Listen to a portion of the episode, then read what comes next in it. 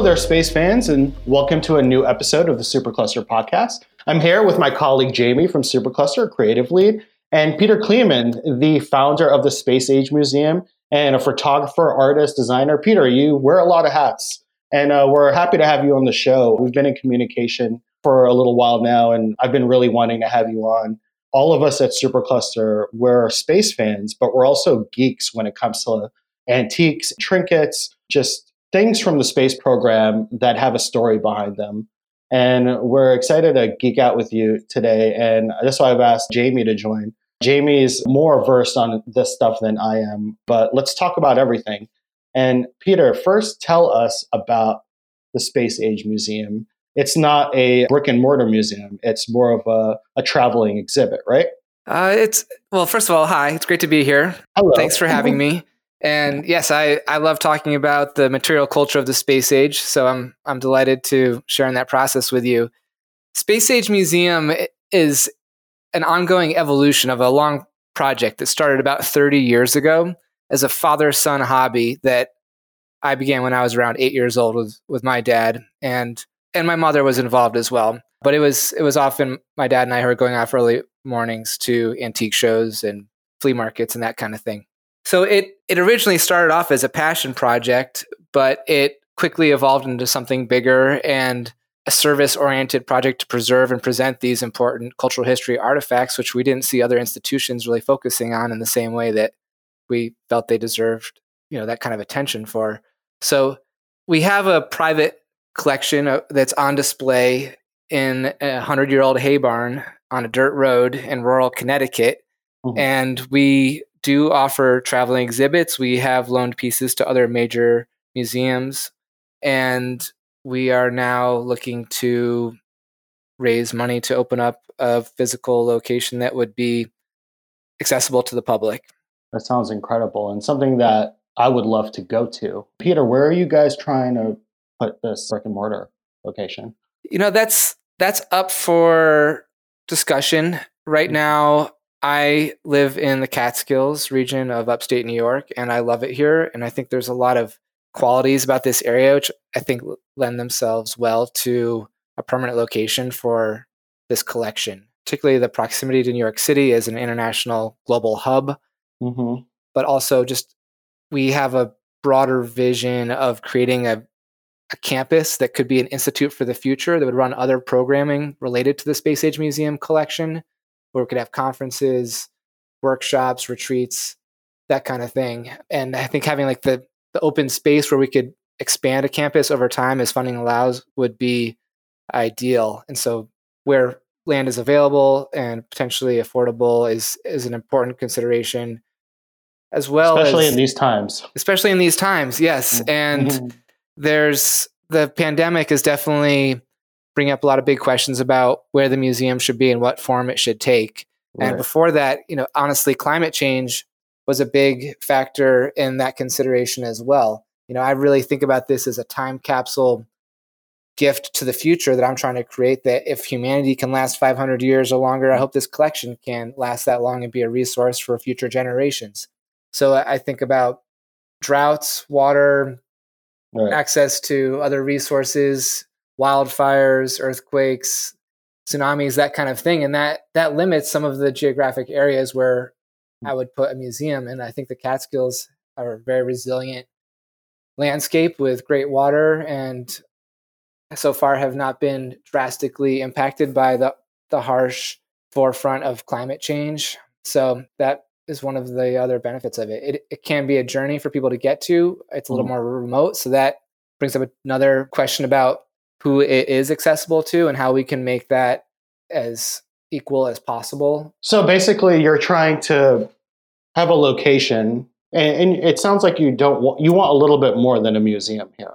You're looking for a place that people can share their excitement for space exploration and, and these items that you put on display, but also a place to keep these things safe and keep them accessible for the long term. Is that what you're saying? Definitely. Preserving them for the long term is mm-hmm. number one. Making them accessible to people as an educational and inspirational tool is close 2nd mm-hmm. And I think that you know there's there's a lot of different dynamic facets to the space age that which I think make it so special. And I think even though it's a history that I'm looking at, there's a lot of those aspects are extremely relevant for where we are in the world right now. One is it the space age gave us a planetary perspective, which helps us think about our context in the universe on this planet floating in space.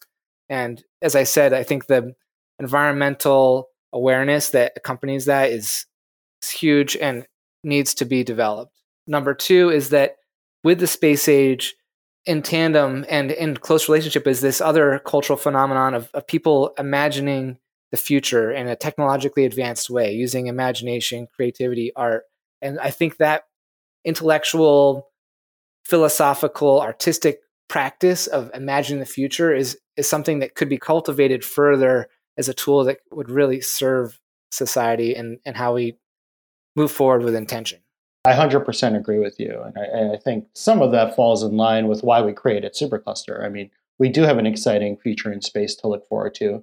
And it is a tool to educate and inspire the younger generations that will hopefully be working in space in, in the next generations. Peter, what are what are you doing right now to preserve that collection? It's it's a challenge right now and and basically for the last 30 years we've been storing it in my parents 100 year old hay barn and farmhouse in rural connecticut and so we've got some really large items that could not fit in the house and so they go into a, an old hay barn that has a good roof but no climate control mm-hmm. so it's it's dry but you know humidity and temperatures something we can't regulate at this point. But it's it's right. better than having these items out in the elements where a lot of them sat for for decades before we were able to acquire them. Right. The more delicate, smaller items, like lithograph toys, paper items, photographs, that kind of thing, fabric, textile materials, those are packed into my parents' farmhouse. Wow let's definitely not give the address out on this podcast. no, we, we, never, yeah. we never do. We, are not open to the public, uh, so it's yeah. advertised on our site. And uh, right. any listeners will have to see the collection online. And if mm. you know, we we open up to for tours to industry professionals and press on occasion. But as my parents are in their 70s and slowing down, especially with the yeah. pandemic. Uh, We definitely don't want people showing up at their doorstep at this point. Right, right. Of course. Just on this point, you brought up climate change and having access to a brick and mortar building to store and display these items. But climate change would affect the lifespan of these items now, before that, just with how hot it is and, and everything else. And another thing that I was thinking about was in preserving these items, I feel like there should be some kind of effort from public funding or the government or something like that to try and help you do this. Has there been, have you tried to communicate with any like national institutions or anything like that? A bit. And I appreciate you recognizing that. To this day, I've not received much in the way of any outside funding, but I am mm-hmm. I eagerly welcome it. I'm mm. in the process of strategizing how best to form a nonprofit organization mm. for the next phase of this project. I mean, I have worked with the Smithsonian National Air and Space Museum the chair of the Space History Department, who leads the social and cultural dimensions of spaceflight collection, Dr. Margaret Weitekamp, right. came and visited the collection about 10 years ago. And I interned with her last summer in DC for about 10 weeks. Wow. And so she she recognizes the importance of the of the collection and has been very supportive in my endeavors to preserve it better and make it more accessible. But you know, as far as teaming up with donors or charitable organizations or sponsors to make this next big move, I'm something I'm really trying to position myself for right now, but I don't have anything specific lined up. Do you also have an eye towards, you know, I know that obviously the first step is this preservation, but do you also think about the sort of conservation and rehabilitation side of things? Do, do you have any intention to kind of bring some of these items back to their factory new condition, for example? That's a really good question. And it's, and it's a conversation that we've had a lot of different specialists in various fields. And, you know, you see this in the antique car collection and motorcycles, other, other areas of antiques and collectibles that some people want to restore things to look like they did when they were on the showroom floor or brand new. Some people even over restore them to a point where they're they're brighter and glossier than when they were originally manufactured. And other people are trying to just encapsulate the the level of wear and decay and patina that has accumulated thus mm-hmm. far. Mm-hmm. There's a lot of debate around what's what's the best practice at this point. And my impression from what I heard at Smithsonian was that they wouldn't go back and repaint a historic aircraft and spacecraft mm-hmm. the way they did 15, 20, 30 years ago and, and longer ago. I had some guests from Yale a few, I guess about a year and a half ago, who came and looked at one of our larger rockets, which we've we've debated restoring if we had a sponsor for the project. It's about a 55 foot long rocket trailer from the 50s that was based on the Space Patrol Terra 4 rocket ship. Oh, and oh, wow. it sat in the desert for 40, 50 years and is, you know, it's sun faded and doesn't have the original silver and red paint showing. It's more of like a bleached white.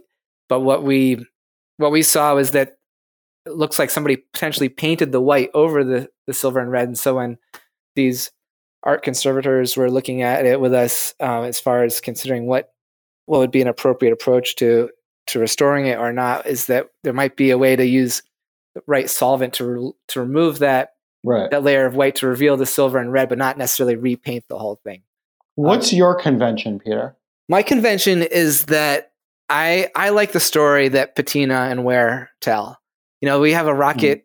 playground climber that has four or five different layers of paint, and the way it's chipped away in different patterns, you can see those different colors. It gives a character, doesn't it? It gives a character. It tells a story. It's, it's like this distressed future, this this hmm. aged future. It shows mm. the life cycle and the experience of of the object, and I think that tells an important story of history, and it's something that people can relate to. I think that's part of what made Star Wars so compelling to so many people is that it showed this like textured, aged right. future. It, li- it, was lived in. It was a yes. lived in place, and you're absolutely right with the Star Wars reference there. I think one of the reasons we love that first film so much because the cantina is like a just a normal shitty bar.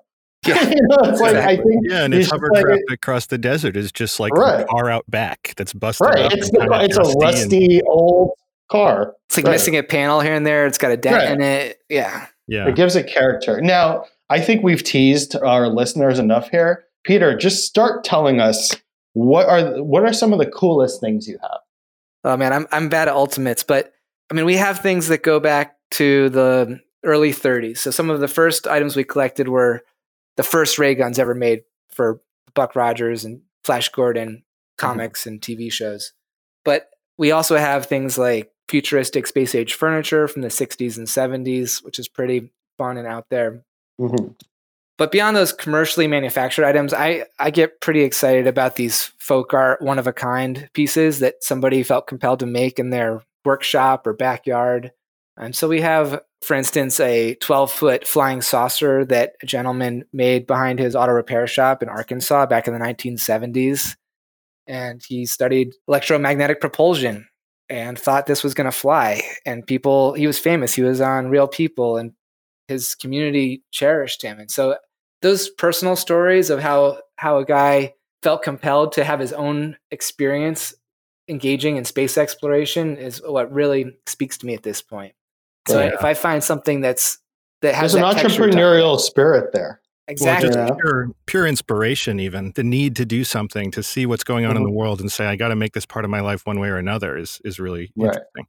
That's that's been my story. I mean, I when I was in first grade, people asked me what I wanted to be when I grew up, and I said I want to be an astronaut because I had just seen a couple of shuttle launches on TV and pictures of somebody floating in space, and that looked cool to me. And I loved Star Wars, and they said, well, very few people actually get to fly in space and be astronauts, and I, I didn't want to let go of that dream. And because I was also into Indiana Jones, I decided, you know, I'm, maybe I'll I'll be the treasure hunter, Indiana Jones of the of the space age. And so I've had my. I believe that you are, man. I yeah. believe that you are.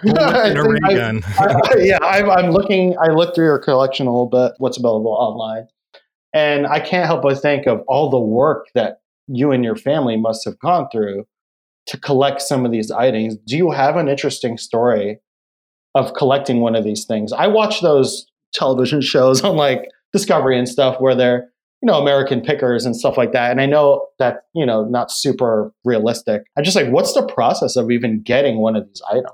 I appreciate you recognizing that. And I do watch pickers every once in a while and I relate to their mm-hmm. adventures. And I, it, it really has felt like the, the American pickers of the space age for me. Mhm. And we've jumped in dumpsters. We've been in in aviation boneyards with snakes, you know, high in the weeds. We've been in freezing cold weather. We've been in sweltering hot weather. I mean, we're we've been pretty dedicated and it can be and a lot of what we did started, you know, 10, 15 years before there was an internet at all, let alone eBay or an internet marketplace. So we had Right. close to 20 years of looking in classified analog. ads. 20 Yeah. years of analog search. Basically, That's yeah. crazy to me. Where would you even start without the internet to find one of these pieces? There was magazines and stuff that and people, I don't know, they put out classifieds. Like how do you even find an object before the internet? Yeah. Okay. So there were classifieds. I mean, there was like an amusement business newspaper that came out, and they would have Mhm. classifieds in the back. So a lot of the old spaceship amusement rides that were being retired would go into these back lots, and people would sell them. Mhm. So we got a couple of our early rocket rides in that way. We went to tons of antique shows, toy shows, different cle- kinds of collectible shows. There was a big one that happened once or twice a year in Atlantic City where people came from all over the world.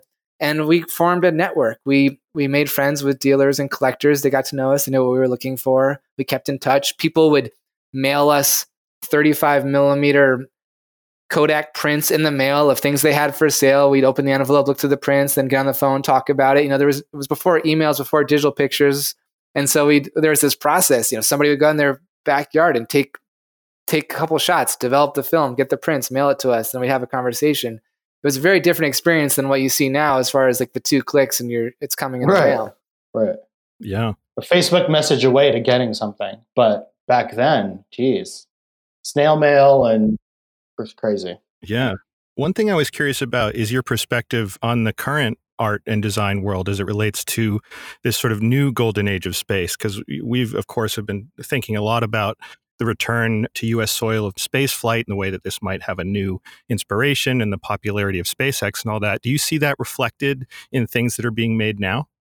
Yes, I do. It's outside of my realm of collecting for the most part because it's it is contemporary and I'm I focus on things I think need to be preserved because they're overlooked and are at risk of being lost or discarded. But I am Right. I'm definitely energized and, and given a lot of hope by this this recent trend in you know NASA themed fashion, a lot of space art happening, uh, both at like a pop culture level and at a fine art level. I really like what Tom Sachs does, and it seems like it's it's speaking to people in a lot of good ways. That is is rallying public interest in space exploration again, and the way that SpaceX is is doing their press and PR and digital content, I think is is more accessible and more exciting, and engaging for people in a way that maybe NASA didn't resonate as much in the, in the last few decades. Since you brought up SpaceX, are you following the company's progress and what's going on with them regularly? Yes, I I wouldn't say on a daily basis, but mm-hmm. definitely regularly. And I I use the Supercluster app to see when launches are going to happen and make sure I tune in. Nice. So I appreciate that you. resource. even though your collection is focused on a different era and time, it's clear that you know these things are going to resonate now more than maybe they have in the past few decades because we are seeing that increased interest. So I think that it's it's kind of the perfect time to be looking back at your collection and, and moving it forward. Yeah, I think that we don't always recognize the deepest meaning of an experience when we're having it. And so as a society, we now have a large enough gap of time that we can look back and reflect on the implications of what we now see as this evolution into a spacefaring species. Nice. And this material culture is just a great visual aid for engaging in that process. Absolutely. Now, Peter, let's talk a little bit about pop culture right now because you've obviously collected a lot of these amazing items from pop culture throughout the decades. Let's look at the 20 is are we in the 20 we're in the 2020s, so whatever that's called. It's called the pandemic. the pandemic, right? Pandemic age. The age of no reasons. Right. Peter, some of the recent films, maybe the last 10 years, some films that speak to the space age of what's happening now. Anything you'd like to collect from any of the films or TV shows? No, do I mean I don't even know if you like any of them. Do you like any of the new stuff?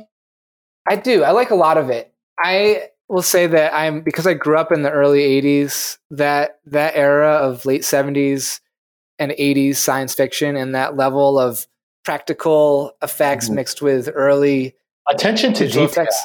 Yeah, it's I feel yeah. like that I find that just really compelling and I get lost in it and in a way that a lot of the CGI of the 2000s hasn't really transported yeah. me as well. Yeah. Uh, the CGI is improving to a point where I, I, am getting transported much more easily now. And, and some folks are going back to practical effects here and there. Yeah, I think people are slowly learning what CG is and isn't good for. But I mm-hmm. think that even even beyond that, simply the even if it looks really realistic and is really fantastic, I echo your sentiment about how practical effects just light up your imagination in a better way, a deeper way. Because even though you know that it's a puppet, you know that it existed, that it was there on set, that it did that thing. And that's kind of fantastic on its own, even if you know it's fake. Absolutely. Right. And that that object ha- has already had an impact on millions. You know what yeah. I mean? That that that item. My personal fave thing that I want to get my hands on is something from the set of the reimagined Battlestar Galactica. Oh, the wow. the Ron Moore one. The love the way they they cut the edges of the paper because they had to cut corners on their budget. Their weapons were very odd, like their ha- their pistols. I just love that stuff because it was practical, and they did a lot of practical effects on Battlestar. Yeah, no, BSG is great, and I'm I've been thinking about going back and revisiting it once I'm finished with graduate school and have a little bit more entertainment time on my hands again it's it's definitely one of the better contemporary narratives. Uh, mm-hmm. I'll say I, I, I mean I grew up with both Star Wars and Star Trek, but in in recent years, you know, I'd say like the last decade, I've I've become much more of a fan of of Star Trek than I ever was as a kid, and mm-hmm. I just I love Star Trek Next Generation. I love Deep Space Nine. I love Voyager. Um, I, I, I really like the Discovery series that they've launched. Peter, we have to have you on for a Star Trek podcast. Okay. Because if you're well versed on, if you're a Trekkie, then we have to have you on. And I think this is not the first time I've heard this, and it's true for me personally too. I grew up as a kid loving Star Wars, and then kind of not switch teams, but like what as I'm older now, even from mid twenties to mid thirties, right now, mm-hmm. I love Star Trek. I watch it like four or five times a week. I go back to DS9. I go back to Voyager. I go back to Next Generation, and I even watch Enterprise and love it. Some people like a lot of people don't yeah. like Enterprise, but, and I'm enjoying Discovery too. I think for me, yeah. it comes down to uh, Star Trek represents the world I want to live in, and then Star Wars is somewhere I'd like to go on vacation occasionally. Yeah, that's yeah. really well put. yeah, I love that, Jamie. Star Wars is definitely a fantasy for the child's mind, and Star Trek is a fantasy for the adult mind. Very in my, in my, yeah, yeah, well, we, exactly we draw inspiration from that for sure. My partner and I, who who is also enjoying revisiting Star Trek right now, and is talking with me about you know collaborating on creating this this larger campus for a visionary approach to the future. And we we look at those episodes where they go down to an M class planet, and there's a there's a new colony that's homesteading, and and mm-hmm. they invoke some of these futuristic themes in the design, and we're like, well, maybe we can use some of those elements in a in a modest way that would help transport people into a, this immersive experience. Yeah, taking people out of their world and into another world is a magical thing, and I think is why I love museums. Uh, why I love you know art exhibits. I love going to the movies. I think that is at the baseline of what we're talking about here. Is transporting someone somewhere else using a film or a photograph or an object. And why I wanted to talk to you, Peter, on this podcast because I have a fascination with artifacts from the space program and from film and television. Do, is there an intrinsic value to these objects, or is it is it art? Is it is it entertainment? Is it an antique? Is it I don't like. How do you categorize this these pieces? I think it can be all those things. I I, I don't think it's I think it's uh, dynamic in that way. I mean, I, mm-hmm. it depends on your definition of art, which mm-hmm. could be a a lifetime conversation for some people, but I right. I I think that there most of these items have an element of art and and are creative expressions. Uh, is maybe right. probably a, a, broader, more generous term or less defined term is creative expressions, and they I think they're historic. I think sure to some people there's there's a nostalgic value or there's a there's a value because they're rare.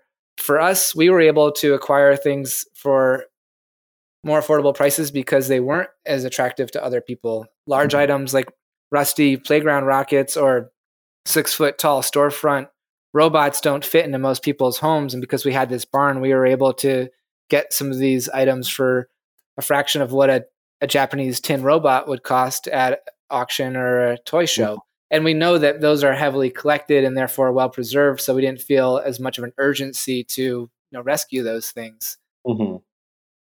I don't know if that sense. answers your question, but I, I, mean, I think I think there's cultural value. I think there's historic value, and right now, I I think I mean, sure, some people are collectors and they buy and sell because they want to make money and they make a cash profit on it. I right. I want to tell a story that I, that is valuable to the progress of humanity in a in a good direction, in a positive direction. Yeah. And I think that, you know, as you said, there's a lot of definitions of art that we could toss around. But at the end of the day, if it's something that makes you feel and makes you think something, then I think that's one of the most important definitions. And certainly the things in this collection have the ability to do that. I think it's a really great way of putting it. Thank you. Peter, thank you so much for being on the show. And I know that this is just the beginning of Supercluster's relationship with you and the Space Age Museum. And I know that we're going to find some ways to work together. And I'm excited to have you on a Star Trek podcast coming up soon. And we'll we'll dive into that and I'll pick your brain on Trekkie stuff. But Jamie, uh, do you have any more questions for Peter? No, I think that covers it for me. This has been great. Yeah, this is a great conversation, Peter. And I thank you again for coming on.